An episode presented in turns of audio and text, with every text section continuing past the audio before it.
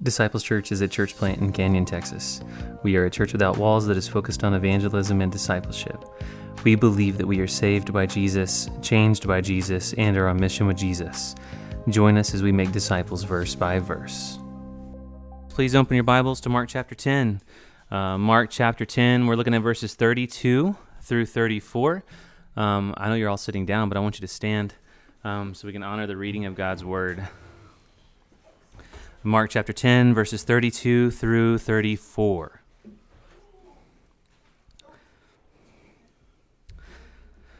They were on the road going up, say, going up, going up to Jerusalem, and Jesus was walking ahead of them. The disciples were astonished, but those who followed him were afraid. Say, afraid. Taking the twelve aside again, he began to tell them things that would happen to them. See, we are going up. Say, going up going up to Jerusalem, the Son of Man will be handed over to the chief priests and the scribes, and they will condemn him to death. And then they will hand him over to the Gentiles. Say, hand him over to the Gentiles. That phrase is going to be super important here in a minute. You need to pay attention to it. You need to mark it in your Bibles. Hand him over to the Gentiles. And they will mock him. They will spit on him, flog him, and kill him, and he will rise after three days. This is God's word. You may be seated. How many of you are, are pretty addicted to taking photos with your phone? Taking lots of photos? Who does that? Okay, so there's a difference in, in taking a, a uh, family portrait and taking a candid. Do you know what a candid is? Okay, somebody tell me the difference. What's the difference in a family portrait and a candid? Candid is not posed. It's just like inspired moment. Perfect. A candid is not posed. Do you understand that? So, family photos, if you're like our family, can be pretty stressful. To get six people to sit down at one time and everybody smile, it can be very, very difficult. Um, there's one that kind of comes back to my mind. Uh, this is whenever Carter was younger. Carter, I hate to embarrass you, um, but we were at these. We were taking some family photos out on the north side of town, out in a really pretty area, and Carter just would not smile. Like there was nothing that we could do to get him to smile. He was very overwhelmed and upset for some reason. And you know this if you're like us, when you pay for family, you know, photos, you kind of want them to be nice. Like you want everybody to smile. So we begged and pleaded and bribed Carter with everything. Then we turned to threats. Right? We thought, well, we'll threaten him and that'll make him happier. Um, that didn't work. Um, so we eventually started, you know, giving him goldfish, and we're like, if maybe if he's just eating something, he'll smile. So this is our famous like Carter family photo where he's holding goldfish in his hand, and it didn't work. he still didn't smile. But I love this picture because it's just, it's really a candid. Do you understand the difference? No matter what we did, we could not alter the outcome of that photo. So think about that for just. I'll look at it if you want. It's super. It's really funny when you think about it. But but James is right. Family portraits or family photos are staged. Well, like with all of your might, you try to gather your family around and get everybody to smile, and it hardly ever happens. And honestly, at some sometimes it kind of feels like maybe there's just a demon assigned to making family photos hard right? Because it never just works out the way you want it to. In fact, the first time I ever hurt my back in a really bad way was at a family photo. I was actually tossing Christian up in the air, and as soon as he came back down, my L4 and L5 bulged. And like it took everything I could just to smile for the rest of the family photos. And then Sarah had to lay me in the back seat of a car. We had to call a chiropractor who's a friend of mine just to get me reset. And that was it was just miserable. And those pictures are floating around somewhere. And I remember being in so much pain, just trying to smile that it it was horrible, horrible experience. So, but candids are different. Okay, candids, you know, like with the, with the with the uh, the invention of cell phone cameras, it all becomes a little bit different, a different way of capturing life. Um, there's no hiding things. You can't smile. You can't fake it. In fact, we kind of enjoy it, right? Like we kind of take in pictures. We like taking pictures that are real and authentic. We like to capture things in the moment. So candids are real life, actual shots, and you can't hide anything. In our passage this morning, in three verses, Mark is going to give us a candid. And it's very odd, and you really have to pay attention, but it's he's given us an insight to real life, to what's really going on to those who are standing around Jesus. And this is the picture. If you if you notice, look back at those three verses. This is the picture. You have three groups of people in view. You have Jesus, who is alone and he's walking ahead of the rest of them. And then he's walking with a purpose. I want you to notice that he's creating distance between himself and the disciples right? And then we have the disciples who are kind of following along in the background and they have an astonishment to them. They're kind of astonished at what is going on. You should be asking the question, what are they astonished about, right? That just makes sense. And then you have a third group of people. Do you see them? What are they doing? They're following, but they're afraid. They are filled with fear. And so we have a candid. We have a real life snapshot in time of three different kinds of people, and I just want you to see all of the emotion and all of the tension that's going on there. This should provoke questions. This should draw out some, some things that you just want to know. This candid, this picture will require a, quite a bit of explanation, but the, all everything we need to understand the text is actually right there once you understand the original audience. So why, like like why is Mark uh, taking this candid shot here? What's going on that Mark that, that Mark thought it was so important that he needed to pass it on through 2,000 years of church history? Why these three verses? Why right now? Why right after what he just talked about in discipleship? And then and like why now to paint the picture like this? Okay, here is the big idea. Here's the, the this is what I think the three the three verses are all about. Um, we'll have to break it down quite a bit, but this is your big idea this morning. Nothing will stop Jesus from completing his mission. Okay? Nothing will stop Jesus from completing his mission. That includes the cross, that includes opposition from the Pharisees, that includes his followers creating distance between him and them, right? There's so many things that are going to try to stop Jesus from completing his mission, but I want you to see this. This text is painting a picture for us of a savior who will let who will let nothing stop him from completing his mission. So, if you remember back, we had two previous passion predictions. Remember, the passion predictions are whenever Jesus predicts his own death and how he's going to die. There's been two previous ones so far, so far in the book of Mark. This is the third and final one. And there are patterns in the predictions. These are things that you're going to want to pay attention to. All three of the predictions had this same pattern. He predicts his death, and then there's a failure of the disciples to follow the teaching, and then he follows that teaching with the implications of discipleship. Okay, so let me give it to you again so you can think through the pattern. There's a prediction of his death, there's a failure of the disciples to understand it, and then he goes on to teach about the implications of discipleship. The second passion happened in chapter, or the first one happened in chapter 8, verse 31. The first passion prediction was then countered by Peter's failure to recognize that Jesus must suffer and die.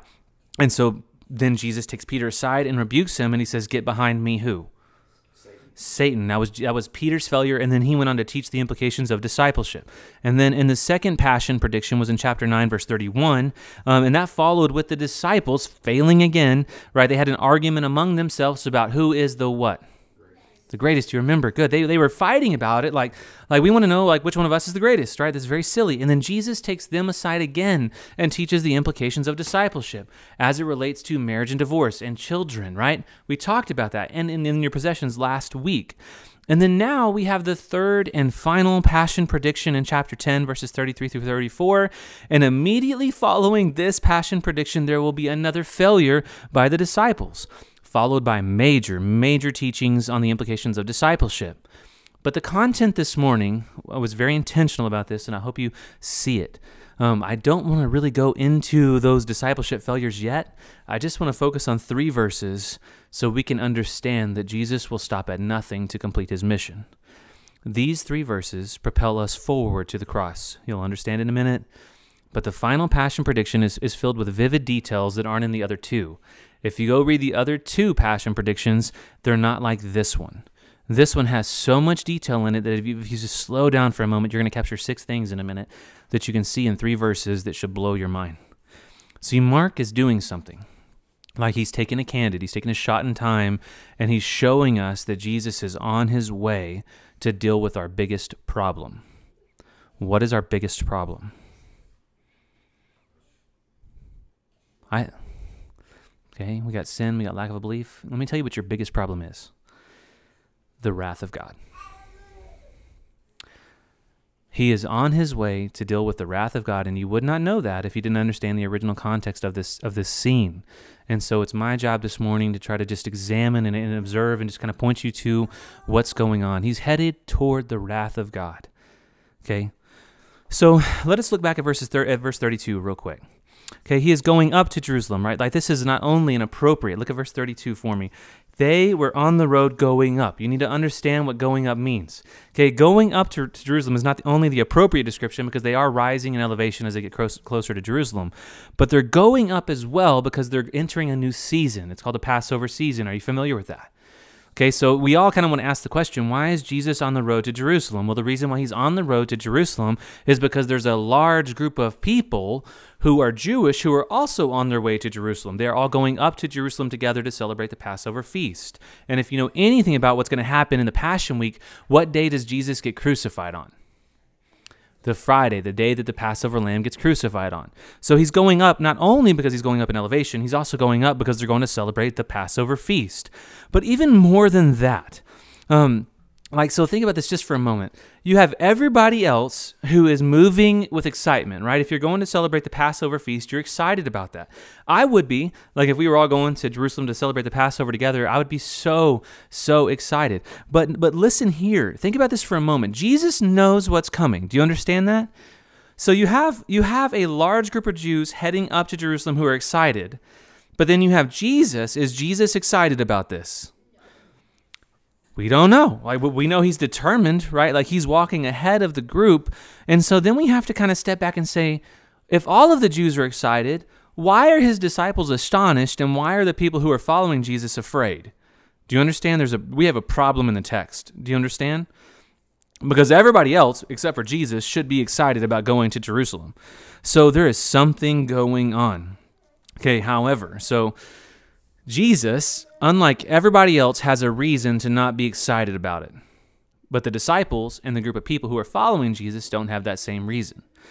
So, very, very soon, in just a few chapters, the Son of God will be called to go up on something else. Do you know what he's going to go up on? He's going to go up on the cross. And so, this journey for him, I want you to see the tension in Jesus' heart as he's walking. This journey for him is not a fun filled journey. He is marching toward his own death and no one will stop him. That's what you need to see. No one's going to be able to stand in his way, and nobody's going to be able to stop him. Oh, yeah, we're gonna yeah, we're gonna talk about it here in a minute, Bear. He absolutely knew it. The Pharisees so far understand the scene. So far, the Pharisees have been coming down from Jerusalem. They've been coming down from the holy mountain, right, from Jerusalem, coming down toward who? To Jesus to try to stop him from doing what? From spreading his gospel, right? From preaching in all the towns and healing the sick and raising the dead. Right? They've been trying to stop him. So they've been coming down for, from Jerusalem and from their self righteous, exalted position. And now Jesus is going to them to oppose them. Notice this. He could have ran the other way, right? Wisdom would have told him, you have a group of people who are trying to kill you, right? You should go the other way. But instead of going the opposite way, he turns around and goes up toward them. This is very, very important. So Jesus is walking ahead. Look at verse 32. They were on the road going up to Jerusalem, and Jesus was walking where? Ahead of them. Notice that for a moment. He is doing it without support. He knows where he's going, and he knows the trial is going to be difficult. And he knows that those around him aren't prepared to stand with him, and so he gets out ahead of them. So far, in the book of Mark, if you love Mark the way I've come to love Mark, you can tell that Mark has an eye for detail. Okay? Mark is giving us something really specific in just a few words. He's giving us something very specific that you need to pay attention to. Okay, they were on the road going up to Jerusalem, and Jesus was walking where? Okay, ask the question why? Why is he ahead of them? So, even though Jesus knows what's waiting for him in Jerusalem, the opposition has come down, he now turns around and starts moving toward the enemy's headquarters. Why is he walking alone and why is he moving toward the enemy all by himself? To a group of people, remember who the Pharisees are. Right? We, we, we argue this back and forth, but honestly, the Pharisees would have looked like, like really pretty good church people, okay? But those people were bent on killing him. If you remember early in the book of Mark, they were what? They were plotting. Remember that? They were plotting and they were making plans to kill him. And then they sent people out down down from Jerusalem to find him to try to kill him. And so the very group of people that want to kill him, he's now walking right into their headquarters. Think about that for a moment. You have a man who knows that there's a group of people who want to kill him. And instead of turning around and walking away from them, where's he going? Okay, notice that. The disciples are astonished. Look on in verse 32. The disciples were astonished do you see why they're astonished? The Pharisees would, are going to kill him. They, they, they know that. And so they must be thinking, wait a minute, Jesus, this doesn't make any sense to us. Do you, do you see what I'm saying? Do you see this? But not only that, the people around Jesus must also understand that truth because they are what? They're afraid. Have you ever seen a man walk to his own death? Okay, imagine that for just a moment. Huh? Yeah, great illustration. Imagine imagine what you see when you see somebody who's walking toward their own death. Okay? You see somebody who is on purpose walking toward the edge of a cliff. Okay? How would you feel about that? Right, especially if you knew that cliff had lots of torture in its path, right? Like it's not just falling off the cliff and you're dead, but they know if he walks into the Pharisees' hands, there will be torture. Like there will be torture. There's no doubt about it. And so imagine the emotion. Like you have this this the disciples who have been with Jesus for some time, and then you have the people around him who have been watching him and they love him. He's been preaching to them, including them in and treating them like insiders and healing the sick and, and feeding them. And so you have this group of people who are watching their rabbi, Jesus, walk toward his own death. Do you understand why they're afraid? I would be too. If I knew somebody was walking towards something that was going to kill them, that would make me very, very uncomfortable. There is something about this text, if you understand what's going on, that should give you all kinds of strength to know that, that, that you're following the right king. Okay? The candid reaction cannot be missed. The disciples are astonished and the people are afraid. The king is marching straight toward what? His death. So, friends, notice what's about to begin. I, I hope as you follow in the book of Mark, you see it now. It is on. Do you understand? It is on. Like the king is ready to go to war. And if and everybody around him saw this. Okay, he's been hiding. Remember, he's been hiding in the Judean countryside. He's been hiding in the land of the Gentiles, right? And now he has turned and he's faced toward Jerusalem and he's going up in opposition. It is on. Okay, like the war is about to begin. So pay attention. Okay. And notice this, right? They walk behind him. They're afraid. They keep their distance from him, right? Which is very interesting. You would think that this group of people who have just seen everything that Jesus has done would be where? In front of him. That's what I thought. I thought, man, if I, uh, you would want to protect him, right? But they don't do that. And that's almost what gets under my skin a little bit. You think, like, this is almost, if you're really paying attention, it's almost a portrayal of what Peter's about to do to Jesus by denying him three times. The denial of Jesus actually starts right here. They, they could have been walking right beside him. They could have been in front of him. They could have been near him. But instead, the text lets us see that they're creating distance. They're letting him walk ahead, almost like they know what's coming and they want nothing to do with it. Do you understand? This is a very lonely, lonely scene. Okay, in chapter 9, verse 32, the second passion was predicted, and all the disciples were afraid.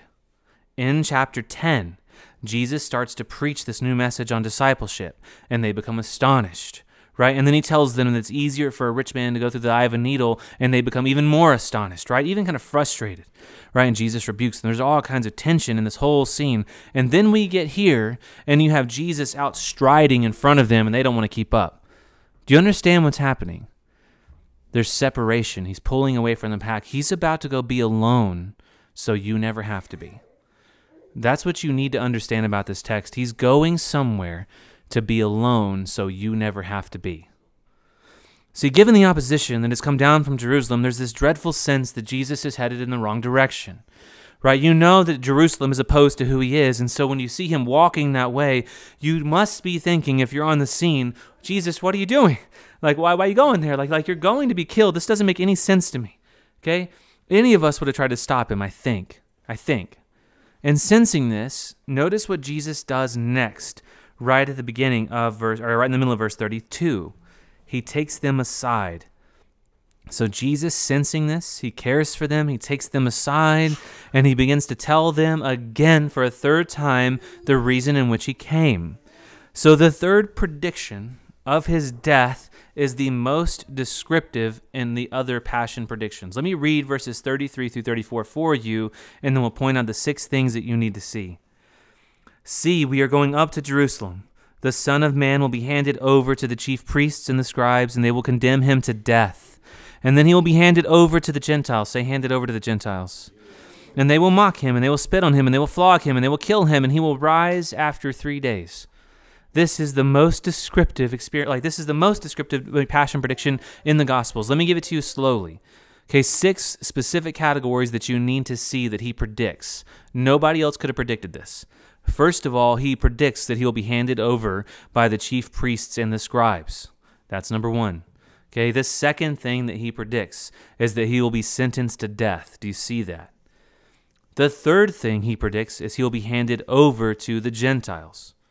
Very interesting. Okay, the fourth thing he predicts is he says he will be mocked, um, spit on, and flogged.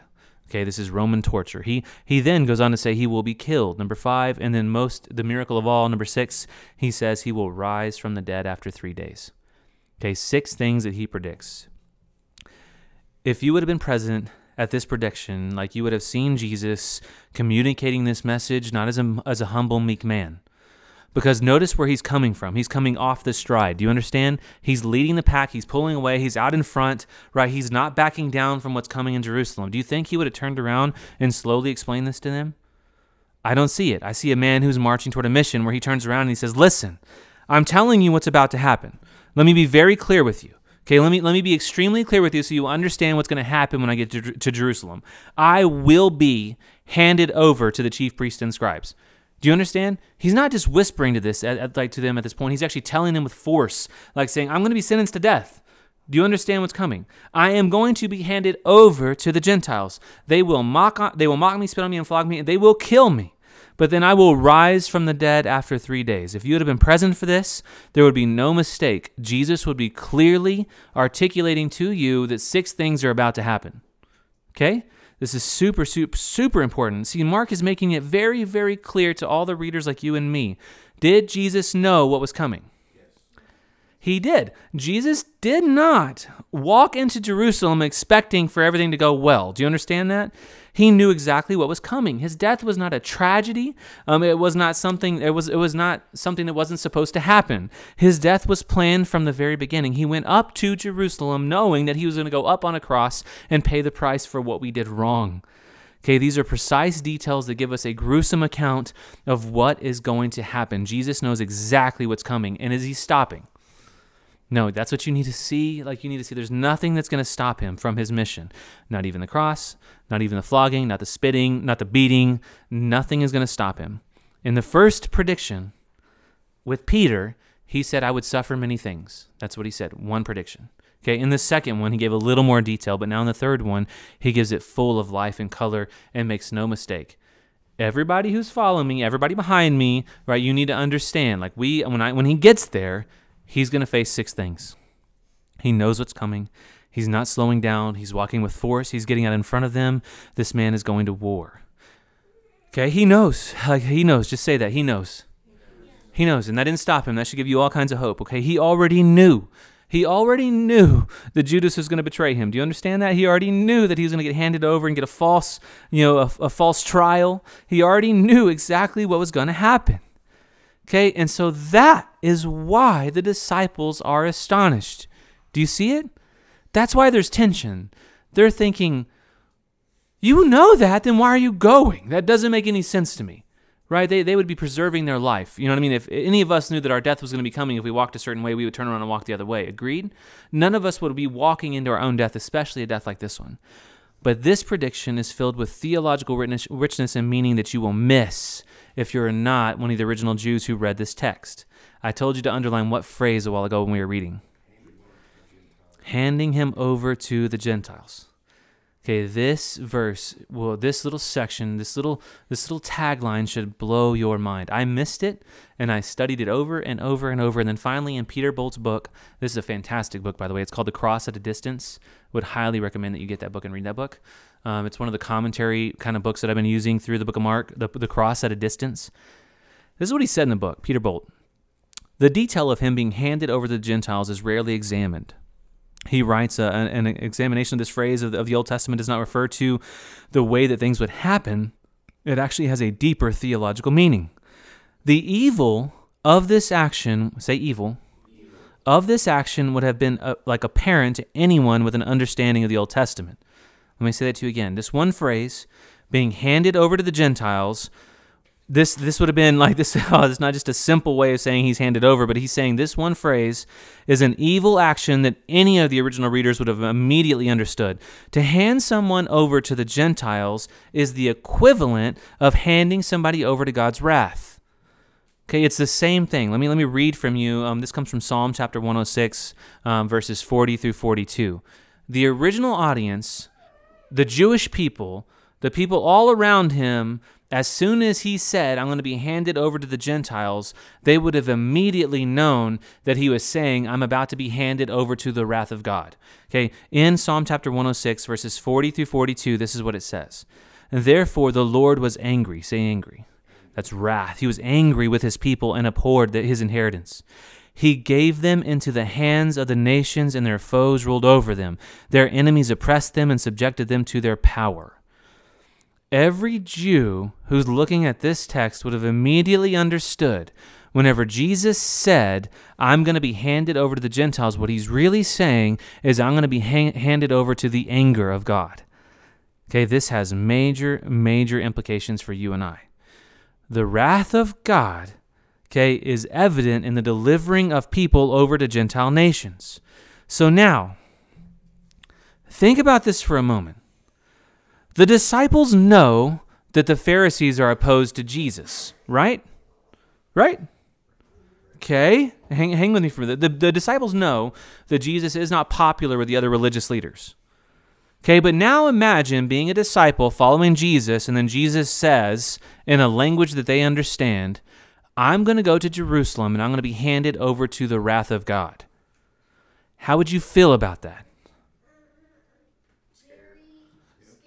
Very scared. First of all, you might be thinking, why am I following this man who's about to be handed over to the wrath of God, right? Like he must be doing something wrong. Do you understand? That's the first thoughts that have been spinning through their mind. They would have first been thinking, ooh, we made a mistake.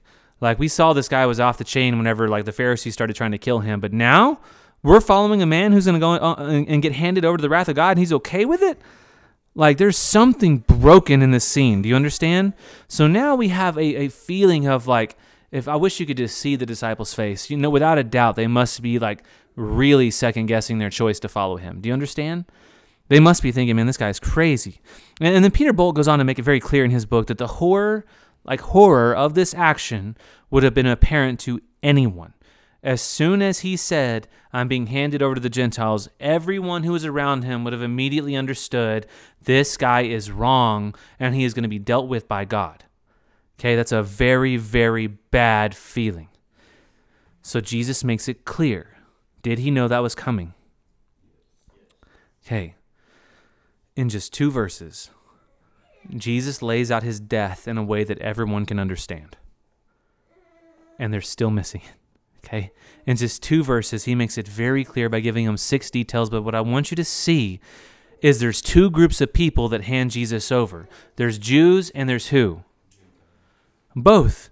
Like, this is God's theological way of communicating that not only the Jews will be saved, but the Gentiles will as well, because we're all complicit in the death of Christ. Do you understand? Like the question is who killed Jesus?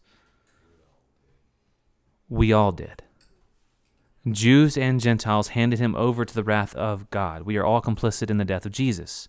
This verse captures the true divine plan, right? This is the divine plan that you need to understand if you're going to understand the book of Mark. The world hated God. Okay, whenever Jesus stepped on the scene in perfection, did they love him? No, they hated him. And so then they, the Jews who see him, hand him over to the Gentiles, and the Gentiles do what with him? They slaughter him. Right? Literally slaughter him. I mean, like rip the skin off of his back. Right? I mean, beat him till he can't be seen. His face would have been so distorted that you wouldn't know what you're looking at. But this is the divine plan. The Father is at work making a way for us all to be saved.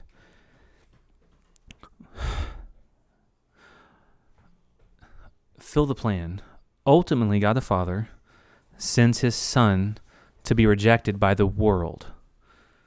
And this in the world is going to take Jesus and beat him to death and then hang him on a cross and let him die before God. Right? And then in while Jesus is on the cross, the famous words that he cries out is what? Yeah, my father, my father, why have you forsaken me? We talked about this over and over and over. What's the worst part of the cross? God turning his back on his only son. For all of eternity past, God the Father, God the Son, and God the Holy Spirit were joined together in perfect fellowship, right? And then one moment in time, Jesus does something. He faces the wrath of God, and that at one moment in time, the Father breaks fellowship with the Son, and that's what takes his life. Do you understand? As soon as God turns his back on his son, then he cries out into the heavens, My God, my God, why have you forsaken me? He breathes his last breath and he dies. Jesus was all alone, so you don't have to be. Okay? This text has so many implications for us. Nothing will stop Jesus from completing his mission. Okay, nothing will. He was aware, completely aware, that he was going to be handed over by the Father into the wicked hands of men not for his sins, right? Not for his sins, but for the sins of others, so that he might suffer and, and represent them as a perfect sacrifice, breathing his last, last breath and saving us at the same time. He's fully aware of what's going on. Okay. Can you imagine for a moment being a disciple watching this going on? The disciples have seen the rabbi rejected by men but now he must go and face the wrath of God, and they know what's coming. They know what's coming. Do you understand why Peter ran from him and, and, and denied him?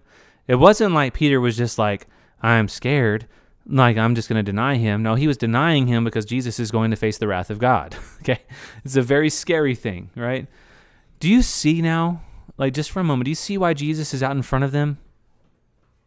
Why is Jesus out in front of them? Thank you, Josh. He is the only one who can complete it. You could try to walk stride and stride and step by step by Jesus, being fearless and brave, but you don't have what it takes to go to the cross and die for your own sins. You would never survive that. And so, Jesus, as the true leader, the true hero, the true king, takes off and gets out in front of all of his disciples and leads the way. And then he goes up the cross and dies in our place. None of us can die in our own place, but he died in our place the mocking and the spitting and, and, and the joining in on the crowds, hurting him, the, the Jews and the Romans represents all of us standing back and participating in his death. Okay, if any of us were there, we would all be crying the same thing crucify him, crucify him, crucify him. We on this side of the cross know that if Jesus doesn't die on the cross, we don't get saved. Okay? Without a doubt, it's a hard thing to admit to, but we would all be yelling the same thing. So feel the tension in three verses. Okay. So, what does this have to do with you and me? What does this have to do with us? So, let's talk in, in, for a few moments on just what discipleship is. Okay? Discipleship is not only characterized by good behavior Okay?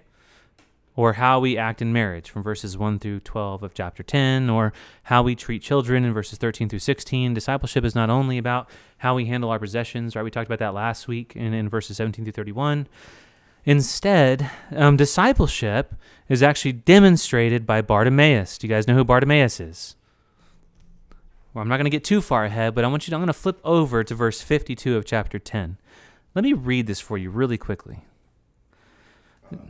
Yeah, chapter 10, verse 52. Jesus said to him, Go, your faith has saved you. Immediately he could see, and he began to follow Jesus on the road. Chapter 10 is about to blow your mind when we get to this section. Okay. Let me read it to you again. Jesus said to him, This is Bartimaeus. Jesus said to him, Go, your faith has saved you. And instead of going, it says immediately he could see and he began to follow Jesus on the road. It's very interesting. In three verses, Jesus was walking along a road. He was leading himself to the cross to deal with the wrath of God. And then if you look closely at verse 52, Bartimaeus will start to mimic the same behavior. This is very, very interesting. I don't have, that's a whole nother sermon, I cannot wait to get to verse 52. Like Bartimaeus in verse 52, you're going to have to observe your Savior walking on the road and have to join him. There's nothing involuntary, there's nothing unforeseen in our Lord's suffering. Let me say that to you again, okay? There's nothing involuntary or nothing unforeseen. Did Jesus know he was going to die? Did Jesus know his life was going to be very hard if he continued down that road? Okay, in discipleship, are you looking for an easy life or a hard life? You should be looking for a hard life. Most of us quit when it gets hard. Okay? That's just the truth of the human condition. So we need to learn to walk like Bartimaeus, like who sees the, the Jesus is going in a certain direction. And, and even though Jesus knows he's going to his death, Bartimaeus will get on the road and follow him. It was his free and, and, and, determined, deliberate choice to follow on the road. And so from the beginning of Jesus' earthly ministry, he knew the cross was coming. He knew his death would be the payment to reconcile God to man. Even though he was absolutely perfect, he did not deserve the wrath of God, right? He knew the wrath of God would destroy him and kill him. He marched on. And, and so at, at the appointed time, Jesus becomes our faithful substitute, but it starts on the road. He is out in front and he is walking. So this should cause you to feel a certain way about your Savior. Is he fearless? Does he know what's coming? Does he stop? Okay, then let me ask you a question. Do you stop? Because discipleship is about becoming like who? Jesus. And if you're like me, more than I can count, I'm more tempted to stop when it gets hard. Okay? To stop pursuing holiness and stop pursuing righteousness and stop pursuing um, being kind and loving and and loving my neighbors myself or, or or like even like using my money in a way that honors God. Like I'm more tempted to quit than ever. Okay, but there's something that we have to see. What what is stopping you from completing your discipleship? Okay, we want to be like him. Are you? I would I would I would say I'm not. Okay, but this text has has inspired me in a new way to to run up and catch up to Jesus and try to follow him. I hope it's done the same for you. I hope you see the truth of this text. Because Jesus knew what was coming, did he know that you were going to fail? Did he did that stop him from going to the cross? And like, because Jesus saw that you were going to quit, right? Like Jesus saw that you were going to pray for a season, and then you would be years before you started praying again. Did that stop Jesus from dying for you? No. And, and so, and so, you, maybe you've been like plugged into devotional content, and you've been studying the Word of God for a long time, but maybe you haven't. Maybe you've stopped, right? And it's been years since you've actually picked up your Bible on your own and studied the Word of God. Is that enough to stop Jesus from coming after you? See, that's what you have to see about our beautiful Christ. Like, eh, like there's nothing that could stop him, not even your own sin. Not even you stopping. Like there's something so beautiful about him that whenever I look at the cross and I look at about how, how determined he was, it makes him worth worshiping. Would you agree? I would too. So I so this text, if you're like me, makes me just want to step back and worship God even more. Although he knew I would fail him in every single way, that I would give up and I'd want to quit, he never did. Do you understand? He went to be all alone by going up to Jerusalem, by going up to a cross, so we never have to be. Nothing will stop Jesus, not even you, from completing his mission. This is Mark chapter 10, right? 32 through 34. What? Thank you for listening to this message. If you would like to know more about Jesus, the gospel, discipleship, or Disciples Church, you can contact me at kristopherhogue at yahoo.com. That's K R I S T O P H E R H O G U E at yahoo.com. Church, we have been sent into the world to make disciples. Let's go make disciples.